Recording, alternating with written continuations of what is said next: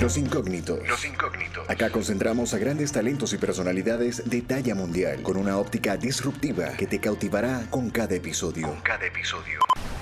En este podcast escapamos de lo tradicional con relatos y perspectivas muy poco escuchadas por parte de nuestros invitados.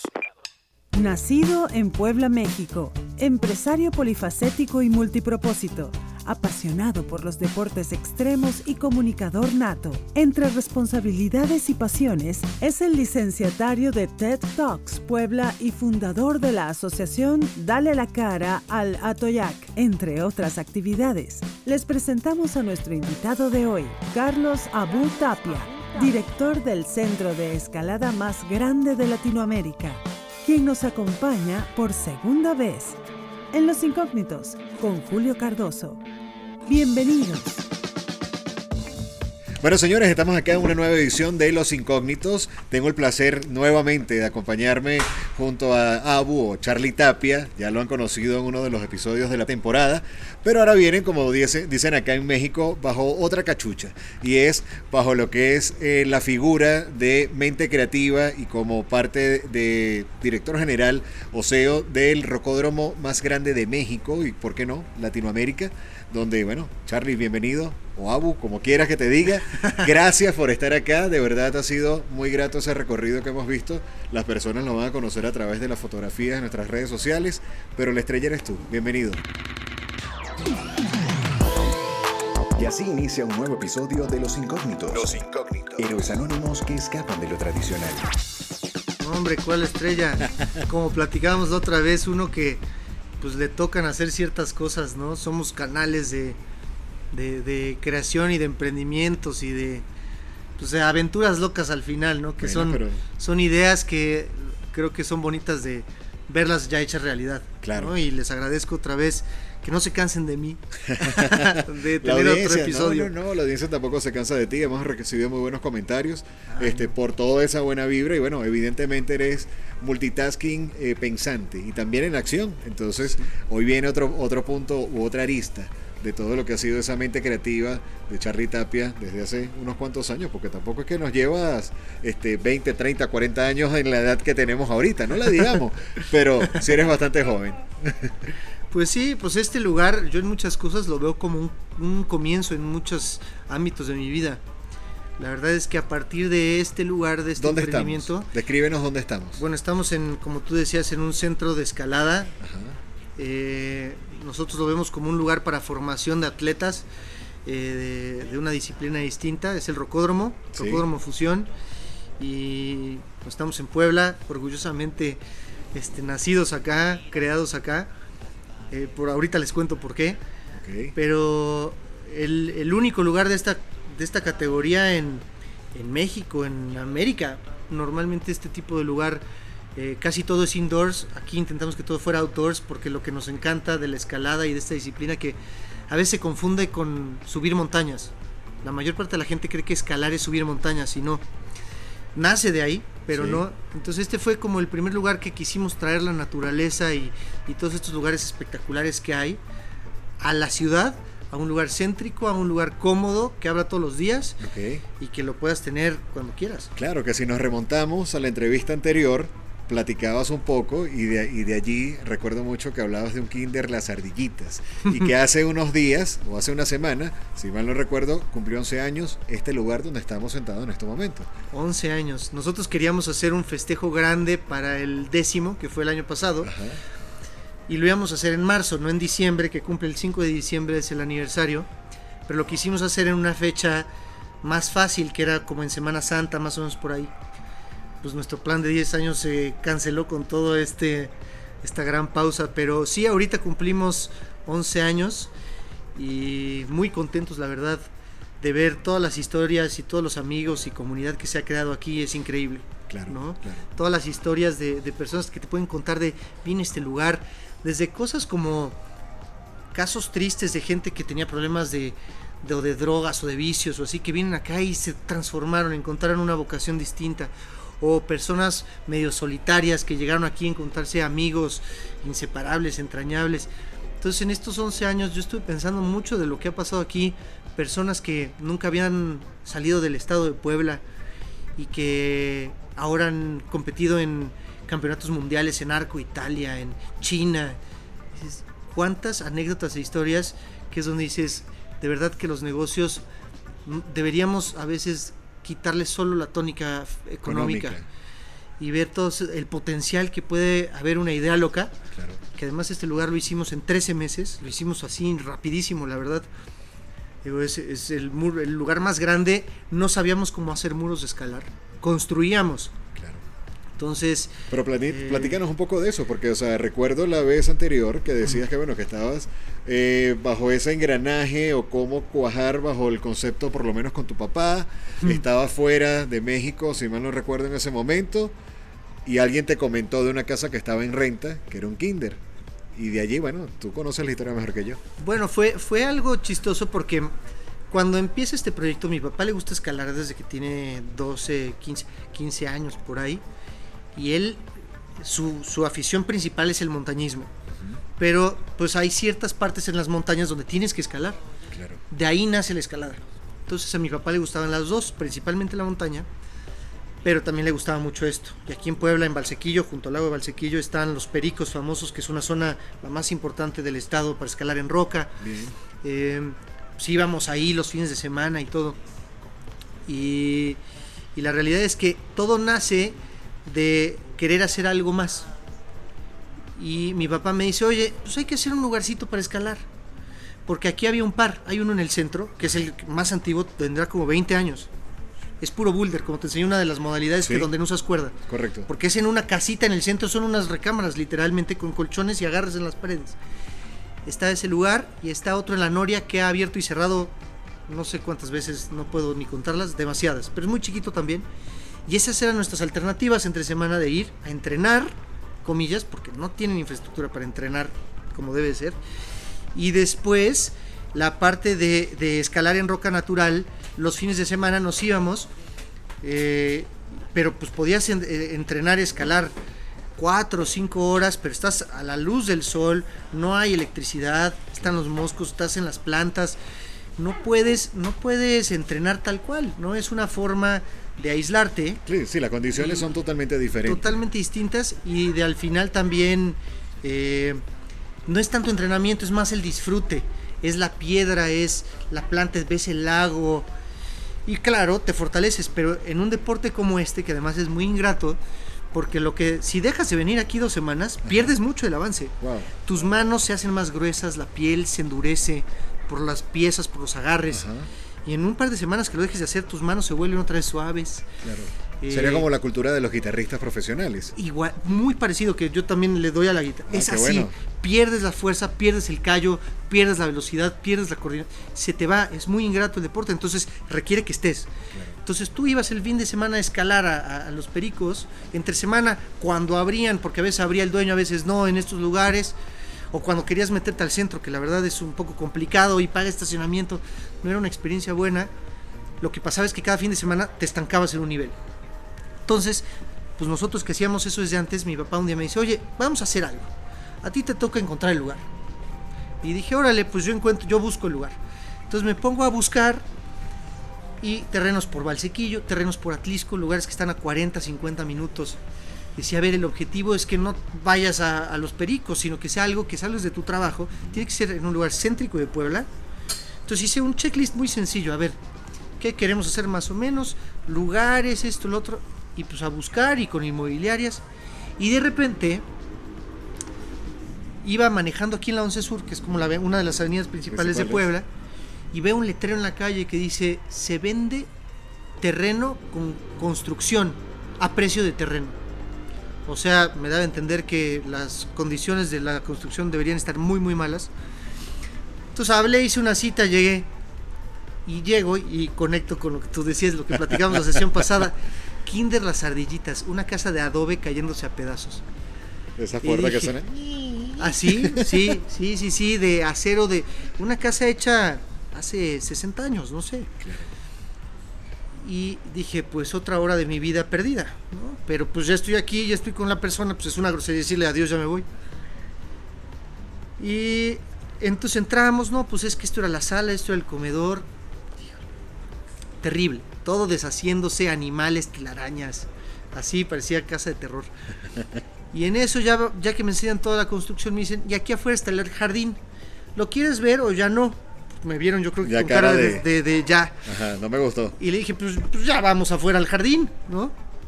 Y abren la puerta del jardín, así, literal como esto que decía. Ajá. Y me asomo y dije, Madre Santa, este es el lugar. Aquí es. ¿Qué te impactó?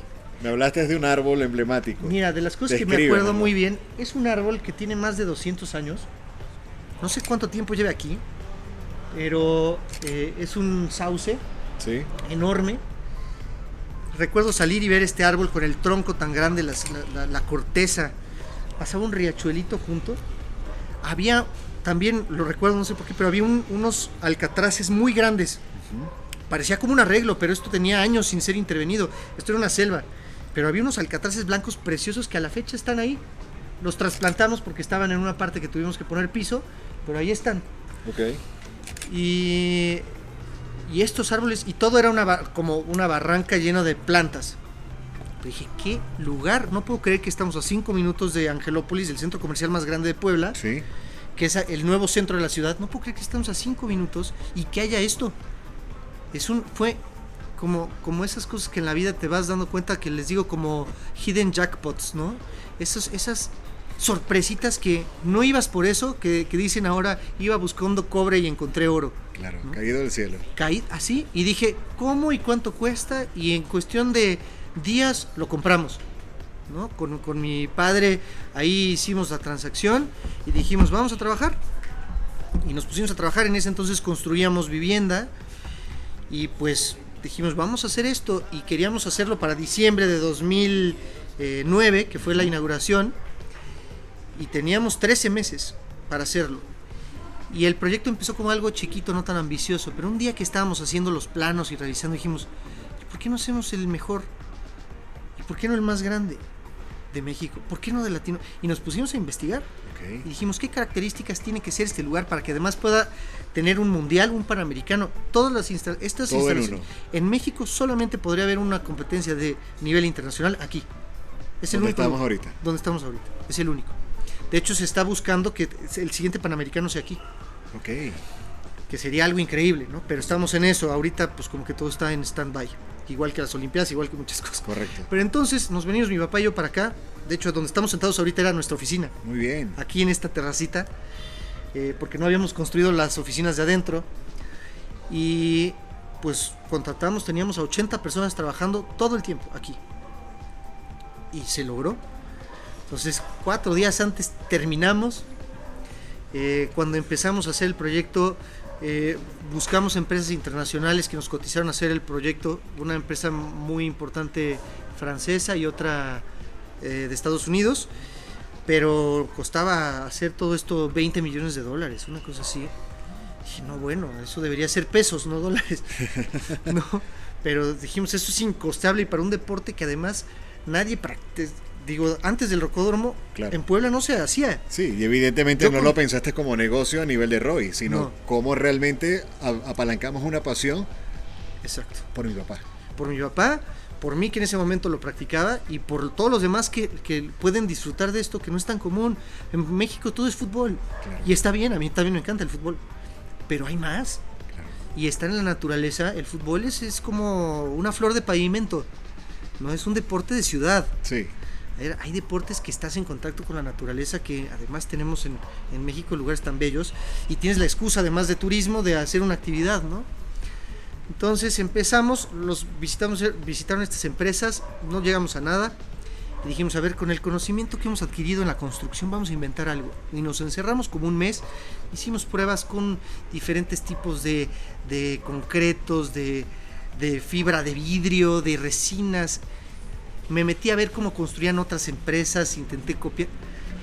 Al final acabamos desarrollando una forma 10 veces más barata y pues muy bonita y que la gente, los escaladores, hemos tenido visitantes de muchos lados del mundo.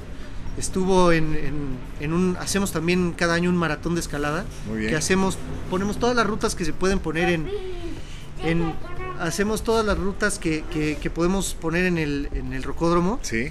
Y que alguien las intente escalar, les ponemos puntos. Y el que logre hacer más puntos o el que escale más ese día, y lo medimos en metros de escalada y en números de rutas por puntos, porque son diferentes dificultades. En uno de estos maratones vino el, el entrenador de la Armada Inglesa, porque además dábamos un premio de 1.500 dólares al ganador. Entonces hizo su viaje de Londres a Puebla a competir y quedó en segundo lugar. Se llevó 750 dólares. Con eso pagó su boleto de avión en ese entonces. Pero, pero personas de ese calibre, como él, mucha gente que ha venido aquí, que llegaban y, escalaban en estos muros y decían, qué extraño esta forma, método constructivo que se inventaron. ¿Que se inventaron o que inventaste? Bueno, pues, fue, una, fue una cosecha, fue una Digo, a veces nuestra función es más la de como que concentrar a los equipos que hagan. Claro, pero no, te quites el mérito también porque eso también vale. Sí, de hecho hasta los vendimos, nos pedían el recubrimiento que se usa para ponérselos, lo vendíamos en cubetas. Ajá. Nos lo compraban para algunos hoteles que hacen como estas piedras falsas. Sí. O, algunos resorts, este, algunos fraccionamientos nos pidieron para las fuentes. Pues al final también sirve para eso. Correcto. Pues sí, fue un invento que nos hicimos y y la verdad es que quedó muy bien y la gente nos decía, es que la sensación de escalar en esto es casi como estar en una piedra, pero no es piedra. Claro, y a nivel de resistencia, o sea, a nivel de conservación, bajo lo que estamos viendo, que es, lo que me comentabas bajo el nombre del rocódromo, fusión, que es la fusión entre lo artificial y lo natural. Exacto, que es lo que buscamos, que la experiencia sea lo más parecido posible, pero que te acerquemos de experiencia de la roca natural lo más posible a la ciudad. Y entonces, pues tenemos esto acá. Y entonces, eh, parte de lo que estas personas les empieza a gustar es que tienen, estás afuera, como ahorita que estamos afuera de la intemperie, pero está esta sensación de roca y pues al final pues salió como una coincidencia y salió a raíz de que no pudimos cerrar un trato con las con estas empresotas. Que, se reinventaron el negocio principalmente a través de lo que sería los altos costes que podía representar con estas firmas Totalmente. que lo buscaste como que bueno son expertos en la materia no estoy ahorita para, para cubrir esa cantidad pero cómo no abandono el proyecto por supuesto no o sea esto tenía que ocurrir. Claro. Entonces ok, pues esta fue una opción, no llegamos a nada, pues hay que buscar otra. Puedes ver en algunos lugares, por ejemplo, en esa esquina hay unas grietas. Ajá. Esas grietas, si se ven manchadas de blanco, en la escalada usas magnesia, carbonato de magnesio, como en las. En la gimnasia. Con la gimnasia olímpica, es lo mismo. Bueno, es un poco distinta. Ok. Pero la, la misma base. Tú ves todo eso en blanco porque te puedes subir la grieta, como si fuera una grieta. Ves esa estalactita, la puedes usar, ves estos filos como salidos. Además, con esta forma pudimos hacer figuras muy caprichosas como en la roca. Claro, caprichosas pero funcionales. Funcionales. Que le dan también como un nivel de dificultad que lo estarías viendo, lo has ido viendo durante estos 11 años con estas personalidades que también no solamente han sido como que, ok, si vengo yo, por ejemplo, si fuese ya este poblano de nacimiento y me estoy capacitando o entrenando directamente en tu rocódromo, para mí sería algo normal o algo, habitual porque ha sido mi primer contacto, hipotéticamente. Pero ya personalidades que tienen ya otras horas de vuelo, en rocas tanto artificiales como naturales y que vengan a, evaluar todo esto en, tus instalaciones, ¿cómo te enriquece a ti ese, ese feedback? Pues mira, es muy bonito porque muchas cosas funcionan muy bien y otras han venido cambiando y hay que cambiarlas. Este, por ejemplo, eh, todo el tema de muros artificiales de exterior como esta, como roca, que yo le había puesto de nombre roca urbana en ese entonces, así se llamaba la técnica. Sí. Eh, pues han sido una gozada, ¿no? Y además, cuando empezamos este proyecto, una de las cosas que, pues como lo dice la vieja escuela, ¿no? Hicimos unos estudios de mercado para ver la viabilidad financiera de clientes, de, turismo. Y al final, un querido amigo que, a quien yo le contrato todos estos estudios de mercado, también poblano, este legendario, ahí lo deberían entrevistar también, es un tipazazo, es un es la eminencia en neuromarketing de, Puebla y uno de los de México. Increíble. Está invitado. Estoy invitado. Al buen Martín. Te, estamos invitando. No, pero eh, con él me acuerdo que me dijo, Carlos, ¿cómo te voy a hacer un estudio de un mercado que no existe? Porque no existe. Me dijo, te puedo dar eh, tendencias de ecoturismo, te puedo dar proyecciones, estadísticas, pero no te puedo cobrar un estudio, porque no, no te va a dar lo que quieres que no está. Entonces mi papá y yo dijimos, pues lo hacemos, pues lo hacemos. Pues hay un 50-50, pues vamos a intentarlo. Pues lo intentamos. Y lo que dijimos es el peor de los casos, porque todo esto es es, es mucho acero y mucho cemento. Romper esto es más caro yo creo que volverlo a hacer. Entonces dijimos, si esto sale mal, pues lo, peor que podemos hacer es lo volvemos un antro, una discoteca, algo, lo, convertimos en otra cosa temática y listo, ¿no? Entonces, pues nos aventamos a hacerlo y después de estos 13 meses, lo acabamos, inauguramos con un campeonato nacional, nos afiliamos a la federación. De hecho, aquí eh, el Rocódromo es la sede de la asociación. La Federación de Montaña y Escalada de México se divide en asociaciones estatales. El Rocódromo es la sede de la Asociación de Montaña y Escalada del Estado de Puebla. Que me comentabas que en, pláticas con el presidente de la asociación o de la federación. De la federación. De la federación te dijo abiertamente, esto ha sido un antes y un después en México con la llegada del Rocódromo Fusión al país. Así es. Y el centro más grande de escalada que existía, que fue uno de los pioneros también, fue Carlos Carsolio, montañista, el montañista yo creo que más famoso de México, por subir las mayores 8 miles de cumbres. Es el más famoso de todos. No sé si han visto en el Parque La Niñez una ballena una que, se puede escalar poco tiempo una horca. ahora, Ah, bueno, si pueden ir, es el que está junto al Hospital para Niño Poblano. Bien, sí. Hay una horca grandota para que los niños se suban. Eso está haciendo él ahorita. En Flor del Bosque hizo unas esculturas, unas cosas ahí interesantes. Pero tenía el muro más grande de México en Ciudad de México. Y cerró hace ya varios años por unos problemotas que tuvieron. ¿Y ustedes lo destronaron hace 11 años? Sí. Sí, incluso yo me acuerdo que él dio una conferencia que decía: quien quiera poner un muro de escalar está loco y no lo haga y creo que eso también me picó más las costillas para hacerlo. Pero bueno, al final eh, eh, este lugar nació así y, y, pues no sabíamos qué iba a ocurrir. Entonces abrimos, fue la competencia, vino mucha gente de todo el país y el día uno que abres, ¿quién va a venir? Facebook recién empezaba, yo hice el Facebook, yo llevaba las redes de este lugar, solo había amigos, no había empresas todavía. Sí. Entonces todavía tengo ahí un Facebook que tiene sus 8 mil o 9 mil amigos que era que es el muñequito de hecho del rocódromo que se llama Fusionito. Fusionito. Así se llamaba. Y ese era tu público cautivo. Sí, hasta que ya se puso ser empresa y ahorita pues ya es otra cosa, ¿no? Pero eh, empezamos y éramos 8 trabajando aquí.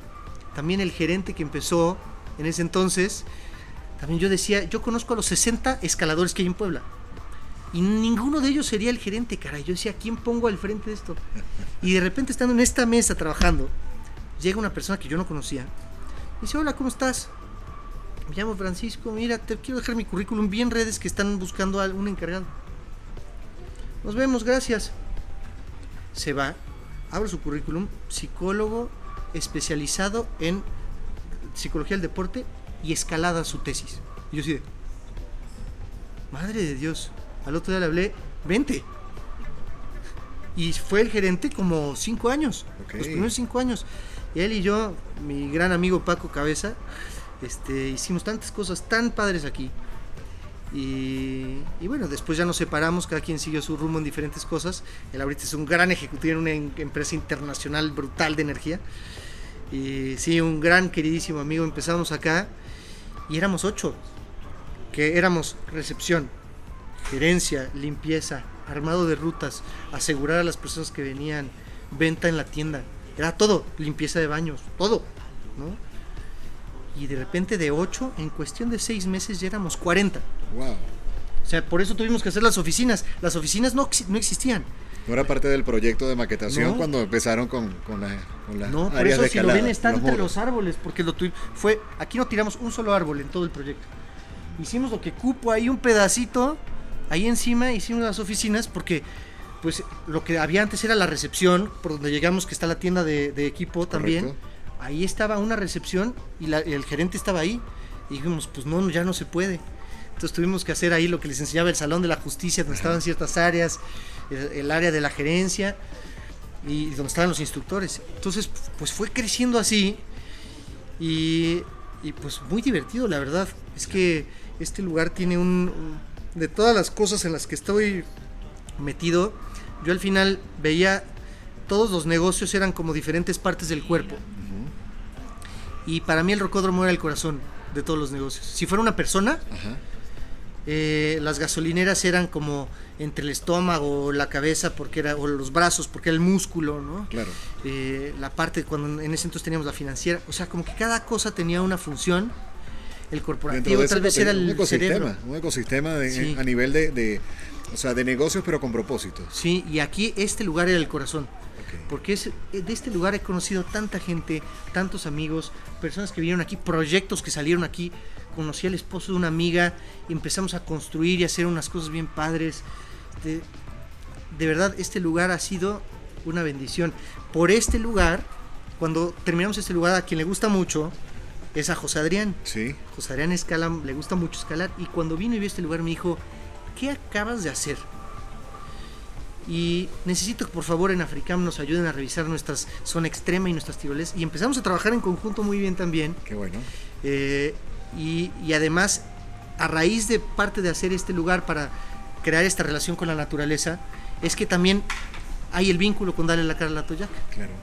Que es el proyecto de activismo donde comparten ustedes dos, entre otras partes, entre otro grupo de personas. Encontramos afinidad en este lugar hacia ese proyecto. Porque nos dimos cuenta que teníamos un cariño y un eh, respeto por la naturaleza y que buscamos generar formas de negocio que te vincularan. Entonces fue parte de lo que nos unió. Refrescanos nuevamente un poco de lo que es el, darle, la cara a la Toyac, este proyecto de activismo natural. Ya lo, lo escucharon parte en tu primera entrevista. Pero bueno, para entrar en contexto y bajo lo que son las actividades que has venido haciendo con José Adrián, que también ha formado parte de este tipo de entrevistas. No, exactamente. Al, buen José Adriancito, que le mandamos un abrazo también, y a Jimena, y a su próxima criaturita. Qué emoción. El nuevo sobrino atoyaquerito, escalador, este, este, ¿cómo se llama? Cogorquero, nomadita digital. No, qué padre. Pero bueno, no da la cara a la Toyac, que nace un año después de que nace este lugar. Dar la cara a la Toyac es una asociación, empieza como un movimiento por rescatar el río Toyac, que es el segundo más contaminado de México. Entonces, pues varios de los que estamos en negocios afines, como Africam, como Aventurec, que fue la empresa que puso las balsas, como Rojódromo, que se ha vuelto como que la empresa de ecoturismo en Puebla. Mucho tiempo la Secretaría de Turismo nos promovía como uno de los lugares a donde no podías faltar si venías a visitar Puebla. Obviamente no, no, es el más famoso, pero es una actividad distinta, emblemática de Puebla, claro. que no hay en casi ningún lugar. Entonces, eh, la realidad es que de ahí empezaron a surgir diferentes sinergias. Y, y, pues lo que les decía, este lugar ha sido un punto de encuentro con cantidad de personas geniales, que además el perfil del escalador es bien, bien peculiar. Es, el, es un perfil narcisista, eh, muy individual. Casi todas las personas que escalan así apasionadamente, pues no es mi caso, sí.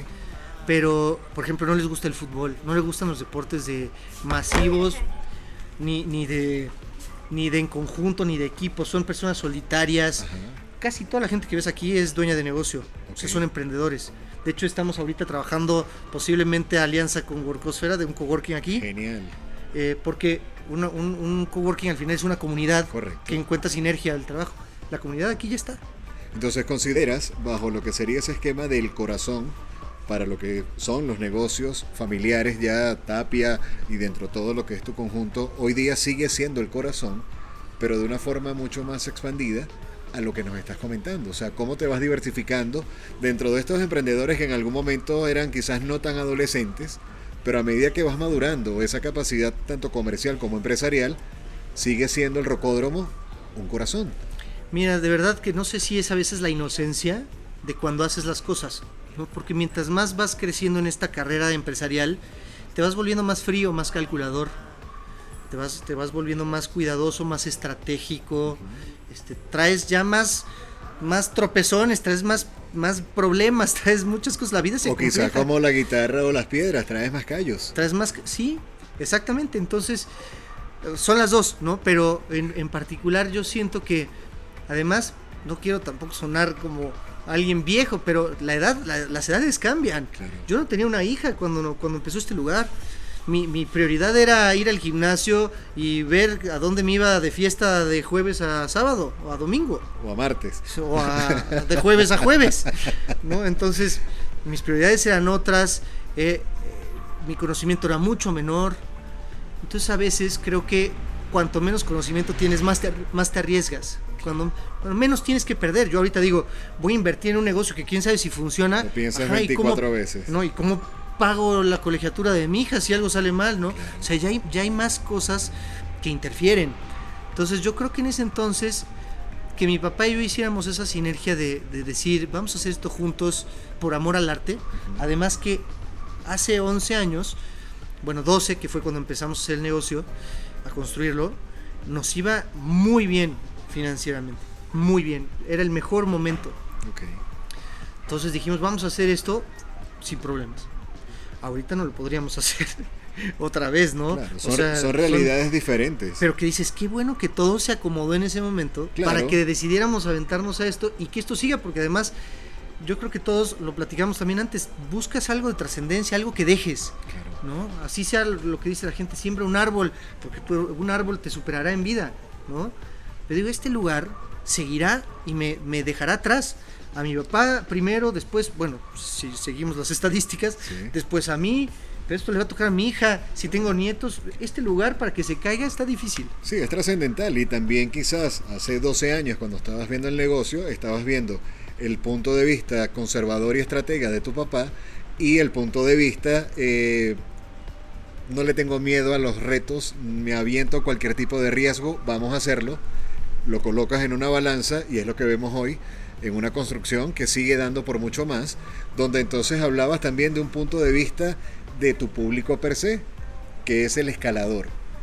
¿Qué tipo de escalador o qué tipo de persona eh, habitualmente es, el que habita en este tipo de tribus? O sea, tomando en cuenta de que parte de ese recorrido que nos hiciste, nos estuviste explicando un poco de cuáles son las diferentes áreas, cuáles son los grados de dificultad, cuáles son las bondades de hacerlo indoor, outdoor, eh, los tiempos, ya es un deporte considerado para las Olimpiadas y que también ha marcado récords acá en estas instalaciones.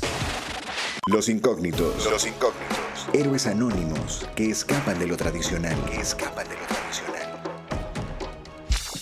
Exactamente. Pues mira, te lo cuento pensándolo como, no mercadólogo, pero como tal vez un tema comercial. Yo veo la clientela en este lugar porque este lugar recibe a todo mundo. ¿no? lo veo como un embudo. En la parte de arriba es donde llega la parte masiva de personas que piensan en el rocódromo como una alternativa, ni siquiera piensan como un deporte, porque no, no creen que es un deporte y que hay, está en las Olimpiadas ahorita. No creen que hay selecciones este, estatales, nacionales, municipales, no lo saben. Que te hago un paréntesis acá porque de hecho me comentaste en la entrevista anterior y reafirmamos ahora de que iba a ser eh, la primera puesta en escena en Olimpiadas este año, que aún no ha finalizado, pero bajo situación pandemia este, le toca ya en, la, en el siguiente, este, la siguiente fecha que coloquen ya que no sería toque 2020. Pues dicen que al parecer va a ser 2021, pero están bien, ¿no? Al final, pues todo eso también es negocio, son sorteos y pues a ver. Pero ya es reconocido como un deporte el cual va a tener presencia. Va a tener presencia, subieron seis disciplinas, una fue la escalada, y las Olimpiadas lo que ha hecho es que, bueno, es mi interpretación de lo que hacen las Olimpiadas, eh, hacen pruebas para ver ratings de disciplinas. Si funciona bien la dejan, si no la quitan. Por ejemplo, otra de las disciplinas que iba a estar iba a ser em, iba a ser karate. Nunca ha habido karate en las Olimpiadas, pero como iba a ser en Tokio y el, karate es muy visto allá, pues nació ahí, lo pusieron estratégicamente para aumentar el rating en Japón, pero está en los contratos de, el karate está en esta y nunca más. Ok. Porque es una... Fue eh, estratégicamente, comercialmente hablando. Exacto. Entonces, por ejemplo, así está. Entonces, ¿qué va a pasar? La verdad, quién sabe. Pero pues posiblemente de México podría ir una persona. porque solo van a competir 39 personas, me parece, en las Olimpiadas de escalada a nivel mundial. Y una persona podría ser de México. Y una es de Puebla. Y se hizo aquí. Es una niña que tiene 16 años. Y vino a escalar, ha sido campeona nacional como 10 veces. Este, luego también, si quieren platicar con ella, la buena Valeria. Pero increíble y ella podría ir, es candidata a ir. Entonces ahorita estamos viendo.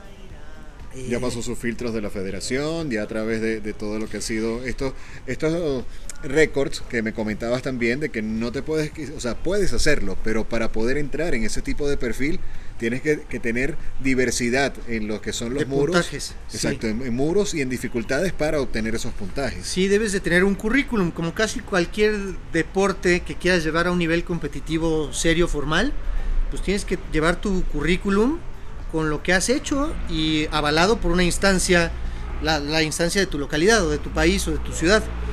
aquí es la MPAC, la Asociación de Escalada de Montaña de Puebla, y la federación debe venir los sellos de cada cosa de que lo que dice esta mujer es.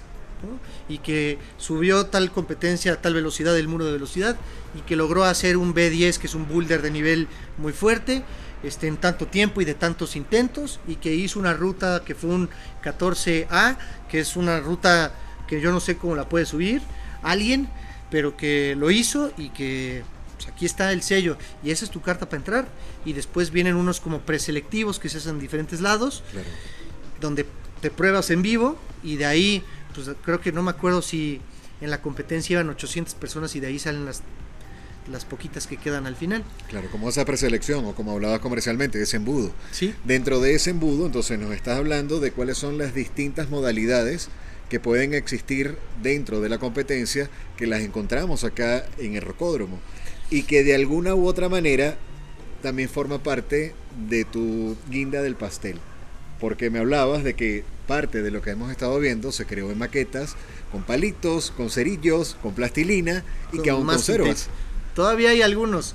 ¿no? Además a mí les contaba que me gustaba mucho pintar, me gustaba mucho hacer esculturas. Pues estas, varias de estas cosas las hice de plastilina con, mis herramientas de escultura. Y ahí las tengo. Entonces sí fue, fue divertido hacerlo porque pues, yo no sabía manejar programas de nada. Yo al final llegaba con los arquitectos, con el estructurista. Oye, quiero hacer esto. Dime cómo lo hago viable estructuralmente. Aquí. Ok. Entonces lo checaban y ahí lo veíamos. Pero en este embudo, casualmente, estas personas como las que platicamos que vienen y que quieren entrenar para un deporte así, son escasas, son nulas. En este embudo son los, las gotitas que caen al final. Es la gente o que se mete a un entrenamiento de alto rendimiento, o alguien que quiere competir, o alguien que quiere hacer esto de su estilo de vida. Son como que las tres variantes que ocurren como goteo final y que es la gente que ves aquí todos los días y que todos los fines de semana con mis papás se van a no sé qué montaña, no sé qué roca pero son los mínimos. Yo les puedo decir, no, no me acuerdo en este momento, pero hemos tenido a más de 100 mil personas en este lugar en estos años. Entonces, de esas 100 mil personas, escaladores asiduos, tal vez nuevos, haya tal vez 200. Eso es nada, nada. Pero al final es esa gotita que queda. La primera parte del embudo, la parte más gruesa, es la gente que nos confunde con cualquier otra actividad dice, oye, voy a ir a, voy a ir con mi novia a enseñarle que estoy muy fuerte, este, o soy el que, oye, vamos al cine hoy que es 2 por 1 miércoles, o vamos al 2 por 1 del rocódromo a treparnos. Ah, pues vamos mejor esta vez, ¿no? O en vez de ir al golfito o a los karts o a estas actividades como alternas que hay, claro. así nos ven, ¿no? Y de ahí, el siguiente, normalmente esa gente que viene dice, órale, veo que toman cursos o dan clases o se les dice, oye, te trepaste muy bien, ¿no quieres venir a una clase muestra? Es gratuita. Ah, pues sí, se agenda, se calendariza y viene a su clase muestra.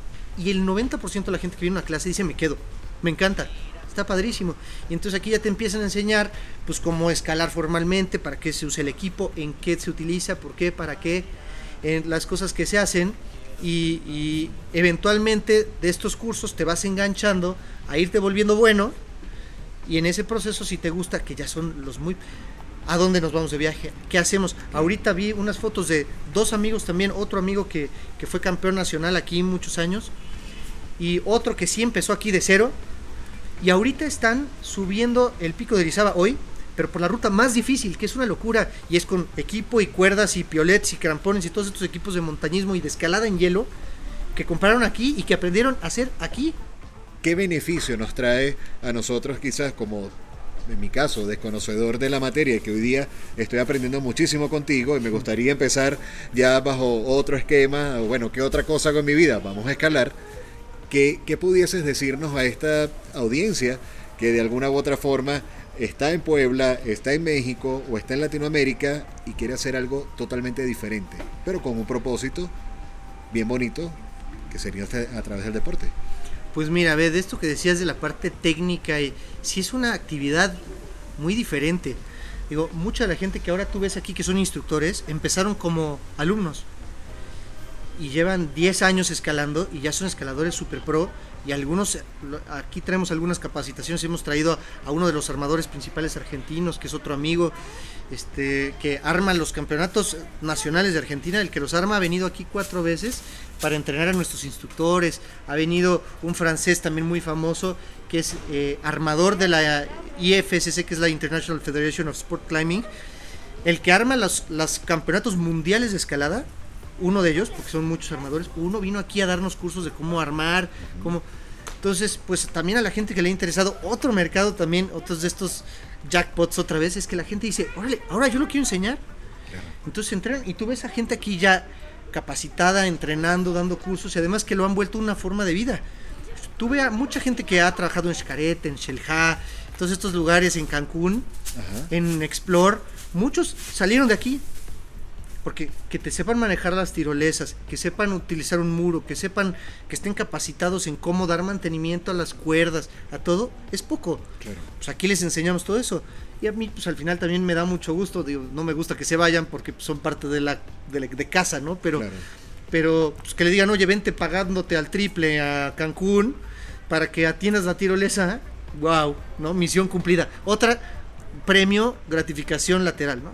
Claro, pero es una preparación profesional cuasi certificada y especializada que solamente lo han adquirido acá. Pues sí, al final no hay certificaciones en México, tristemente también. Lo intentamos hacer con un proyecto, pero no, no, no floreció. Pero al final una certificación es que un nombre dé un aval de algo. Claro. Es como ISO 9000. ISO 9000 es una empresa que da, que te hace un examen y te dice esto es. Pues la verdad es que mucho el aval lo da ya el nombre Rocódromo Fusión decir, ah, saliste de ahí, te contrato. Porque sabemos que ahí lo hacen bien y llevan 11 años y no ha habido un solo accidente. Ya ha hecho marca. Claro, o sea, ya, ya, ya tenemos... Eh, Prestigio. Ya, pues ya, ¿no? Ya tenemos una historia.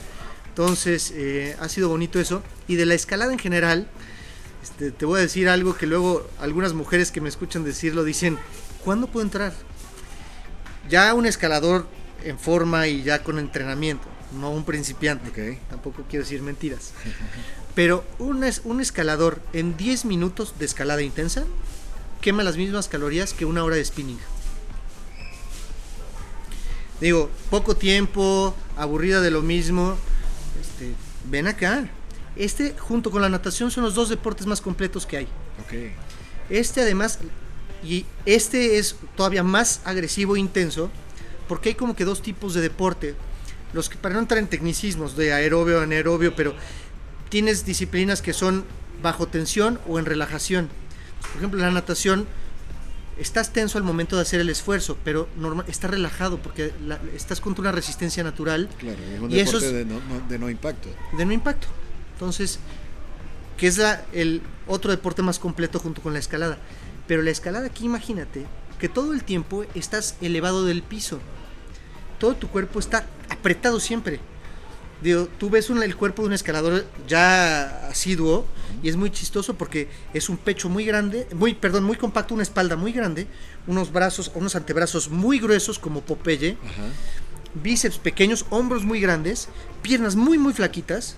Es como un triangulito de, la parte grande de arriba hacia abajo, como un embudo. Como un cono, una barquilla. Como un cono. Así es el cuerpo de un escalador. Es, muy, es un cuerpo no muy bonito, es como un changuito. ¿No? Los pies se te hacen todos todos como doblados de los dedos porque los zapatos que se usan son, son especiales, pero te aprietan los dedos. Las manos muy grandes, las uñas se hacen raras. Mis manos yo ahorita son muy distintas a cuando yo escalaba. Los dedos se te hacen más gordos porque el, el cerebro le está diciendo, oye, le estás agrediendo de alguna forma, entonces tu cerebro manda mucho calcio, fósforo a los huesos para que se ensanchen, a tus tendones que sean más fuertes. Entonces tú ves al escalador así y dices, órale, qué cuerpo tan raro, ¿no? Pero, pero hay entrenamientos para todo. Pero tú vienes aquí, entonces estás todo el tiempo en tensión, entonces tu cuerpo todo el tiempo está generando adrenalina, tensión. Aunque no estés haciendo esfuerzo con tu pierna, tu pierna está tensa y en estrés. Y eso quema calorías, pero a lo menso y además eh, te, te pone en un estado de alerta constante. Y eso es algo que también tiene que ver con el perfil del que le gusta, que es una adicción a la adrenalina. Tu cerebro está irradiando, está generando, derramando adrenalina, estos líquidos cerebrales. Entonces tú estás trepado en una parte que te vas a caer a 11 metros de alto y te caes y te sueltas y es como un rush así de... Esa gente aquí lo tiene. Entonces por eso también dejas de venir una semana y aquí por eso reabrimos. Llevábamos ocho meses cerrados, la gente decía, por favor, abran, por favor.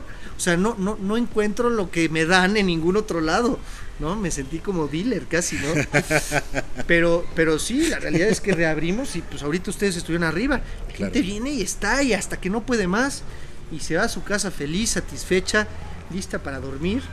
Sí. ¿no? Y con sus amigos, que además estás echando relajo. A veces, si tú vas al gimnasio, que yo hice mucho tiempo, vas con tus audífonos, a veces vas con alguien, pero es difícil más en, en una época como esta y antes coincidir en horarios. Sí, es un espacio mucho más asocial.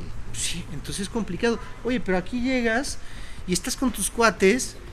Aquí, digo, ahorita ya con citas y horarios muy definidos y zonas muy restringidas. Era parte de lo que te iba a comentar. O sea, también evidentemente a este tipo de negocios le ha tocado readaptarse bajo lo que han sido las nuevas modalidades en estos tiempos, digamos, pre-COVID o, en pleno COVID. Aún no estamos en la, en la etapa post.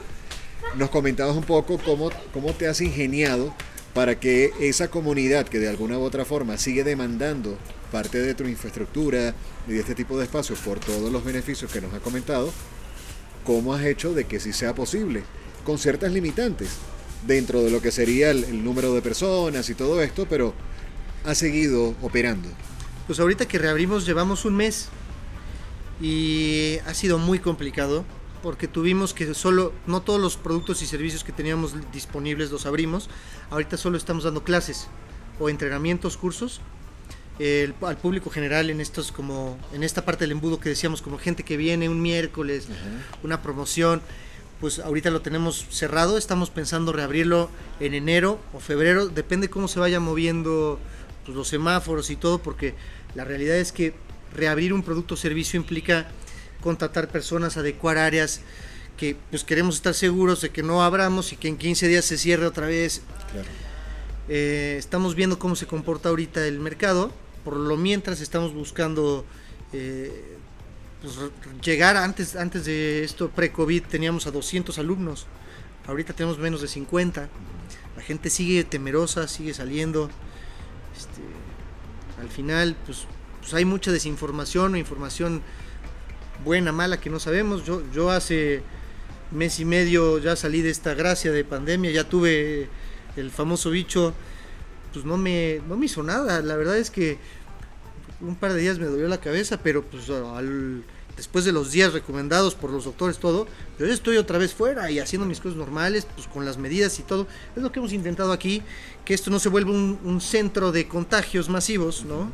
Más en esta época de frío pero lo que tuvimos que hacer entre algunas cosas que fue muy difícil, por ejemplo, fue comprar mucho equipo para sanitización, lo pueden ver en nuestras redes, luego lo subimos para que la gente sigue con miedo. Por ejemplo, todos los días, todas las cuerdas que se utilizan, tuvimos que comprar una nebulizadora especial que no es con vapor, que es con una... Es diferente porque no puedes mojar las cuerdas. Claro. Si no las tendrías que dejar secar y las, todos los textiles de este tipo de actividad se deben secar en la sombra. Eso tarda mucho. Entonces, son unas pistolas especiales con radiación y con un vapor y con un no sé qué sanitizante. Todos los días, todos los equipos de zapatos, arneses, cuerdas, todo se tiene que sanitizar. Es una pistola que vale 40 mil pesos. Una pistolita. ¿no? Y tuvimos que comprar dos porque si no, cosas así que tuvimos que adaptar. Tuvimos que poner pues todo lo típico, ¿no? Desde tapetes de estos de líquido, geles antibacteriales por todos lados, escalar, bueno, cualquier actividad, digo, a mí el cubrebocas no lo soporto, pero, pero aparte hacer una actividad física con cubrebocas, híjole, qué difícil, ¿no? Que además si usas lentes a veces o esto se te empaña todo, es un relajo, pero al final la gratificación evidentemente es mayor porque aquí está la gente. Pero pues todos los agarres que se usan, los que ven, los cambiamos cada semana, dos semanas, se sanitizan también pues hemos incurrido, los baños se lavan con jabones especiales, eh, tenemos más personal de limpieza que el de normal. La verdad es que tuvimos que invertir en estas cosas que normalmente no eran tan relevantes. En algún momento y hoy día es la, prioridad. Y ahorita es la prioridad, ¿no? Y pues eso, eso tenemos que hacer y eso se hace, claro. ¿no? Eh, todo se hace por citas, Entonces nuestra página tuvimos que invertir en un portal de reservaciones. Como ¿Dónde podemos conocer un poco de ese portal, las redes sociales? Si quisiéramos eh, conocer mucho más de, lo que sería Rocódromo Fusión, ¿dónde podemos eh, dirigirnos? Nuestra página es rocódromo.mx. Bueno, R-O-C-O-D-R-O-M-O. Bueno, sí, Rocódromo. Es que mucha gente lo escribe con K o con CK. Es solo con C. en Instagram estamos como Rocódromo Fusión. En Facebook también Rocódromo Fusión. Eh, y pues ahí es donde estamos principalmente. Y en, el, en la página en www.rocódromo.mx, ahí entras y te sale el menú de reserva o busca una fecha disponible. Entonces te aparecen las zonas del lugar disponibles y cuántas personas hay máximo y todo. Y pues ahí haces tu cita y ya vienes. Bueno, perfecto. Ya para ir cerrando, dentro de lo que son los distintos tipos de muros que ofrece Rocódromo, que no me hablabas, técnicamente a, lo que va el deporte o la profesión, cuáles son los que contamos acá para estos atletas ya formados o que quieran iniciar la formación y dicen, ok, el rocódromo me lo ofrece todo. Pues mira, si tú eres un escalador profesional, eh, la, disciplina como tal se divide en tres modalidades distintas. La primera y original es la eh, modalidad de dificultad, que como su nombre lo dice, se trata de diferentes niveles de dificultad y mientras más difícil más rudo y más tu nivel de escalador. La siguiente modalidad se llama boulder o bloque, que es esta modalidad donde no tienes cuerda, que hay colchonetas, son muros de máximo 4 metros de alto y son ejercicios muy dinámicos, muy fuertes, que se usan mucho para entrenar, que son muy divertidos y son rápidos porque no usas cuerda, no te tienes que cambiar, no necesitas a alguien que sea tu cordada. Y la tercera, que es la más nueva, que tiene como 12 años que se creó, eh, es la de velocidad, que son dos rutas idénticas en un muro con 5 grados de inclinación de 15 metros de alto. Okay. se ponen dos personas una contra la otra a ver quién llega más rápido hasta arriba. Dos rutas idénticas a nivel mundial. Con cronómetros y vámonos. Y pues orgullosamente en fusión tenemos las tres modalidades, pero tristemente porque es el único muro del país que tiene las tres. Claro. ¿no? Y, entonces alguien que quiere entrenar, por ejemplo, para las Olimpiadas o un campeonato mundial, en donde debes de calificar en las tres modalidades con cierto puntaje, a donde vienes es acá. No hay otro lugar. Entonces, pues aquí están esos y, pues el que menos usa es el de velocidad porque fue algo ya más, menos orgánico, fue algo que se inventó como se estaba planteando las Olimpiadas, los campeonatos, pues es algo que es muy llamativo. Puedes ver en YouTube videos de pon campeonato de velocidad de escalada y es así la adrenalina de ver quién llega más rápido, ah. pero dura nada. Claro. Son seis segundos, ya llegó y se baja. Y el que sigue. Y pum. Y al final es quién tardó menos. Claro. ¿No? Creo, eh, en las competencias que he visto hacen normalmente tres diferentes intentos y se promedian ahí los, los tiempos y, y, ahí sale el campeón, pero son competencias que duran muy poquito. Claro, pero fíjate, de un sueño que era un tanto conservador, luego fue lo suficientemente ambicioso donde quizás el término sea un poco cliché y te pueda comprometer, pero no lo hicieron con esa intención. Y es que eres prácticamente un monopolio del deporte, pero impositivo, porque fueron los que hace 12 años tuvieron una visión más allá a lo que hoy día termina siendo una dificultad moderna, pero también cuentas con eso acá. Hacemos una pequeña pausa en los incógnitos. Hacemos una pequeña pausa en los incógnitos para hablarte del workshop Cómo crear tu primer podcast, donde aprenderás técnicas esenciales de respiración, guionismo, producción y esos detalles técnicos y orgánicos que harán de tu primer podcast un gran producto. Para mayor información, consúltanos en Instagram como arroba reptilia.lata. Para mayor información, consúltanos en Instagram como arroba reptilia.lata. Cómo crear tu primer podcast. Crear tu primer podcast. Totalmente. Aquí en, en tema de negocios existe el término de barreras de entrada te dicen, oye, este, en este lugar, pues, la barrera de entrada es la inversión que hay que hacer para esto. Primero, que te guste. Pero ponle que no te guste y no te importa y piensa en el dinero. No es un negocio que, deje mucho dinero. No, no, no es muy rentable. O sea, la inversión que pones aquí la pones en casi cualquier otro negocio y es mucho más rentable. Entonces esa es otra barrera de entrada. La rentabilidad. La inversión por un lado. La rentabilidad. Y después de eso, que otra posible barrera es que te guste y después, que ahorita más que nunca, con la situación que hay, ¿quién haría esto otra vez? Claro, la prueba de fuego. Nadie, o sea, tú ves, yo veo por ejemplo en Ciudad de México, en Monterrey, que han abierto algunos muros, no son muros así, son puros boulders, con lo de arriba. porque no requieres equipo de inversión, no tienes que hacer obra civil, no tienes que hacer nada. Y en un espacio como lo de allá arriba, tienes a 50 personas. 5 o 6 metros cuadrados. Allá arriba, no, allá arriba, en donde estábamos allá arriba, ah, son como 100 metros. Pero en 100 metros cuadrados, que no es mucho, es el tamaño de un Italian Coffee, ¿no? Ahí tienes a 50 pelados que dándote dinero. Pues funciona muy bien. Este lugar son casi 2.000 metros de terreno. O sea, gracias a Dios no pagamos renta, porque si no nos salían las cuentas, ¿no? Pero donde en las rutas, donde el mayor espacio en la extensión de este lugar son los muros de, escalada altos, de dificultad. Aquí, ¿a cuántas personas ves? Ahorita nadie, hace frío, eh, o tal vez nadie reservó en esta zona. La gente está dándole a los boulders, entonces posiblemente también después construyamos alguno otro o algo. Pero la realidad es que, como platicamos antes, fue una fortuna haberlo hecho en un momento en donde nos iba muy bien eh, porque hacer algo así no tiene mucho sentido desde el punto de vista de negocio, sino desde un punto de vista de amor al arte. Y me temo que igual que como platicamos en la Latiz, en la librería, en este centro de conocimiento que hicimos, la gente está buscando rentabilidad y está buscando seguridad y está buscando cómo hace menos ganando más. Y es normal, no lo juzgo. Pero, y, y, son la mayoría, pero qué bueno que podamos haber algunos que pensemos de las dos cosas. Exacto. O sea, porque también pensamos en la otra. me gusta ganar, pero también cómo hago, o sea, cómo puedo algo. vivir del arte. Y das, y das algo a cambio. Claro. O sea, entonces al final, este, que, yo pueda decir, oye, hay gente aquí que está mejorando su salud, que está visitando lugares, que está haciendo una actividad al aire libre, que está fortaleciéndose. Oye, pues mío, otro de mis negocios es vender gasolina. Híjole, pues ching, me da un poco de, eh, pero de, de, como, este, cruda moral, ¿no? Pero pero pues con esto se contrapesa un poco, ¿no? Como que buscas irle dando equilibrio a las cosas y este lugar, este, sin duda es un contrapeso, ¿no? Y, nos da mucho orgullo, la verdad, que se haya podido hacer, que siga abierto, que la gente siga viniendo, que le siga gustando. Y, pues ustedes también ahorita no se irán sin, sin apartar una fecha para una clase muestra. Vale. y, y pues invitar a todos los que quieran que estamos abiertos. Hemos hecho poco ruido, al final porque la gente que ha regresado y ha entrado ha sido la que viene a clases y no la que venía de repente como algo más de esparcimiento.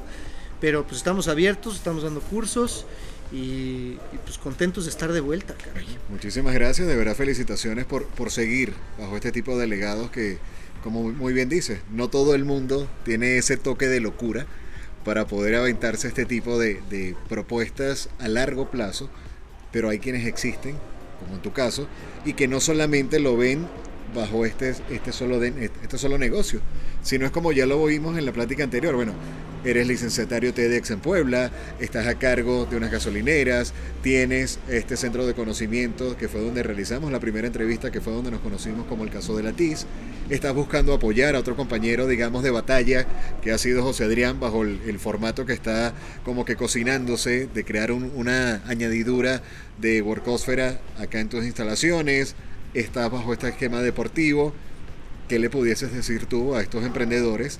principalmente los nuevos, donde dicen, está complicado, no creo que pueda. Pues mira, al final, fue fue eh, este caso en particular no fue tan complicado. Lo complicado fue encontrar cómo hacerlo. Claro. Porque a veces, donde yo veo que muchos emprendedores se atoran es en los recursos. ¿Con qué lo hago?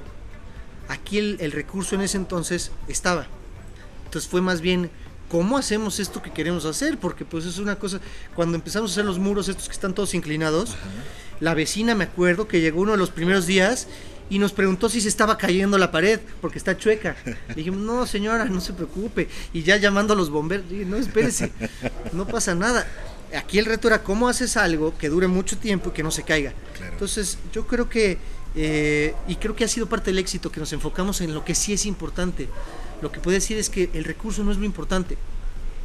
Si en, obviamente para llevar a cabo tu idea lo necesitas, pero el proceso de pensamiento siempre creo que debe ser al revés. otra vez, ¿qué es algo que te apasiona, que quieres dejar para el mundo? Lo hablamos esa vez, eh, que corrige un problema en México, que tenemos la obesidad por todos lados, este, el consumo terrible alimenticio. A ver, este lugar es un contrapeso para eso. Entonces tú encuentras tu problema en el mundo, encuentras tu aportación aquí, algo que te apasiona en lo que sabes hacer, que construíamos, y lo aplicas conseguir el dinero después, ese es otro asunto. Y consíguete un financiero, que hay muchos, que te ponen unas rondas hermosas de inversión, pero lo que vas a hacer, déjalo puro así. Concíbelo sin restricciones. Vuela lejos. ¿Por qué no somos el más grande de México, de Latinoamérica? Y da sus frutos. Y como decía, sigue siendo el corazón de lo que hemos hecho, a pesar de muchísimas cosas. Y, seguirá. ¿no? Este lugar seguirá, estoy seguro. O sea que pudieses pensar que en este tipo de, de pensamientos es mucho más fácil conseguir dinero que conseguir ideas. Por supuesto. Mira, bueno, ya lo platicaremos después, si no, este, porque ah, lo platicamos también un poquito la vez pasada, pero yo veo que siempre hay tres perfiles que decía de, que teníamos mi hermana, mi papá y yo. El que tiene las ideas, el que hace que las cosas sucedan y el que cuida el dinero.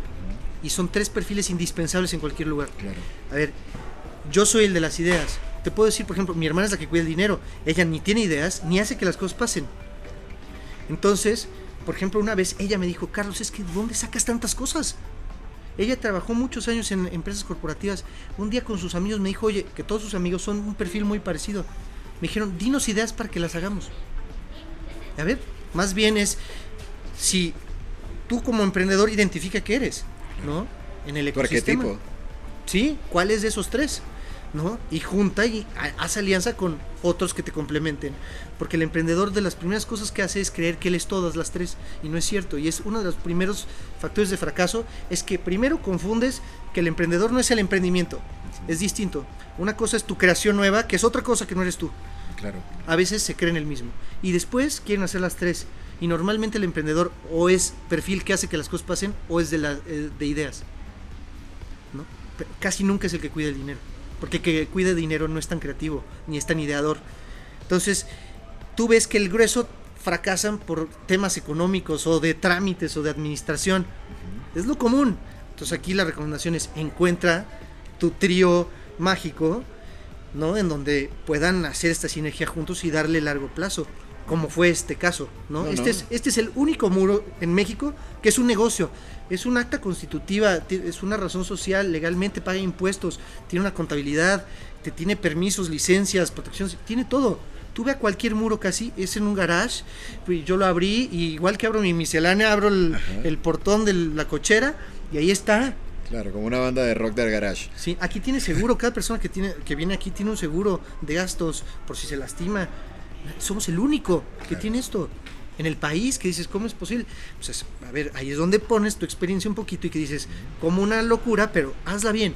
Claro, claro. Y eso es a raíz de que tienes los tres perfiles. Si lo hubiera hecho yo solo, pues tal vez hubiera sido algo mucho más loco, pero totalmente desorganizado, totalmente no financiero, totalmente ya me habrían clausurado tres o cuatro veces.